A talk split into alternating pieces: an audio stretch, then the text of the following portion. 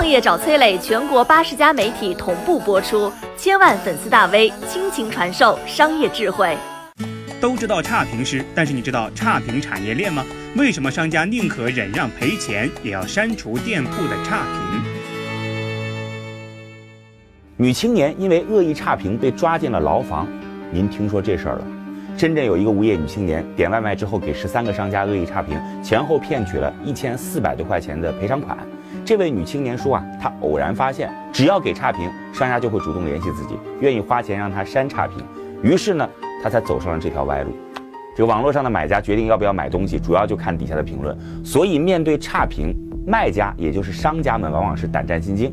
正是因为这样啊，有些人就做起了这差评的生意。外卖平台单价低，卖家和买家距离近，很容易追责申诉，这还算是轻灾区。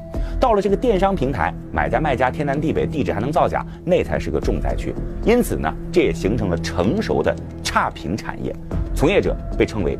职业差评师，最早呢，这个职业差评师其实就是小作坊单干，一般呢直接用自己平时购物的号写点坏话，坐等卖家上门退款，每单赚个十五到三十块钱，每天做十单，轻松月入万元。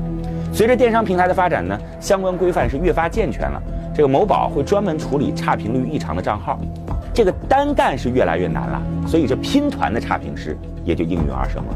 散装差评师被整合到了一起，形成了一个个的差评团伙。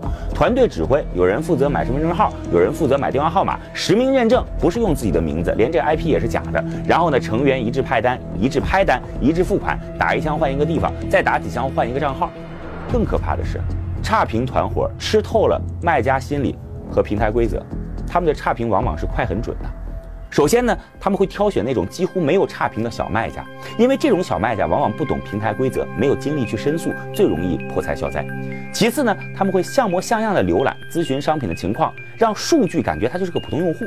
接着呢，他们就选择客服下班的深夜下单，没人回复啊，就说态度不好，会指定小众的快递物流，店铺没法发，就说不满足顾客的要求，专门挑易碎的、易过期的商品下单，寄到了就说坏了。然后呢，给上差评，写上理由，附带照片。这个职业差评师啊，从来不在电商平台上的聊天系统聊天啊。比如说某宝申诉的时候，只有旺旺聊天截图才能起作用，这样给出的差评那是无懈可击呀，甚至商家连申诉都删不掉。所以呢，差评团伙往往十分嚣张，他还会喊出“十条差评撸垮一个店”的口号。随着这个差评团队逐渐的壮大，产业还会发展，大致有三个方向。第一个就是开付费群去扩展团队。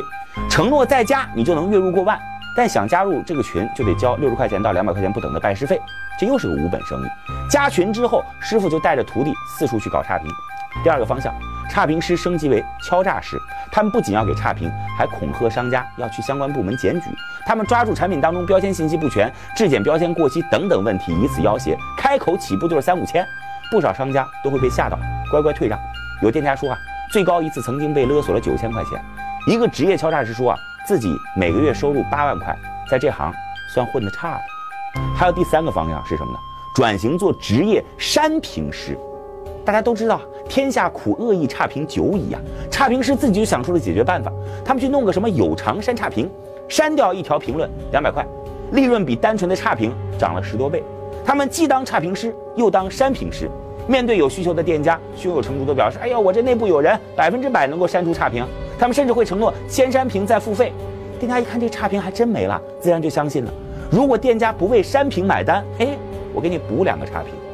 那如果是正常用户给的差评呢？还有职业删评师就会从商家那儿拿到买家的信息、姓名、电话、住址各种，他们以商家的身份跟买家沟通，先是好话说尽，求爷爷告奶奶。如果买家不吃软的，那就对买家采用信息轰炸，在社交平台、同城网站上发布不实的信息，比如卖房、交友、求助等等，还会搞一些恐怖的邮寄活动，寄刀片、纸钱什么的。买家不堪骚扰，只好删除差评。如果买家还不删，嘿，这删评师甚至会利用买家信息。造假买家身份，通过平台申诉入口上传资料，找到买家账号密码，登录后台删除差评。这些删评师发展到最后，有些还会换上公关公司的高贵马甲，以评价管理师的光鲜身份出现，把差评这个上下游的黑灰产业洗的是白白净净。当然了，干的还是那个围绕差评相关的缺德事儿。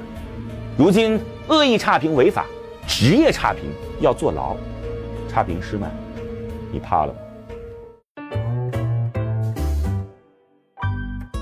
我是崔磊，很多互联网公司都曾邀请我去分享创业方面的课程，包括抖音、快手、百度、阿里、腾讯等等。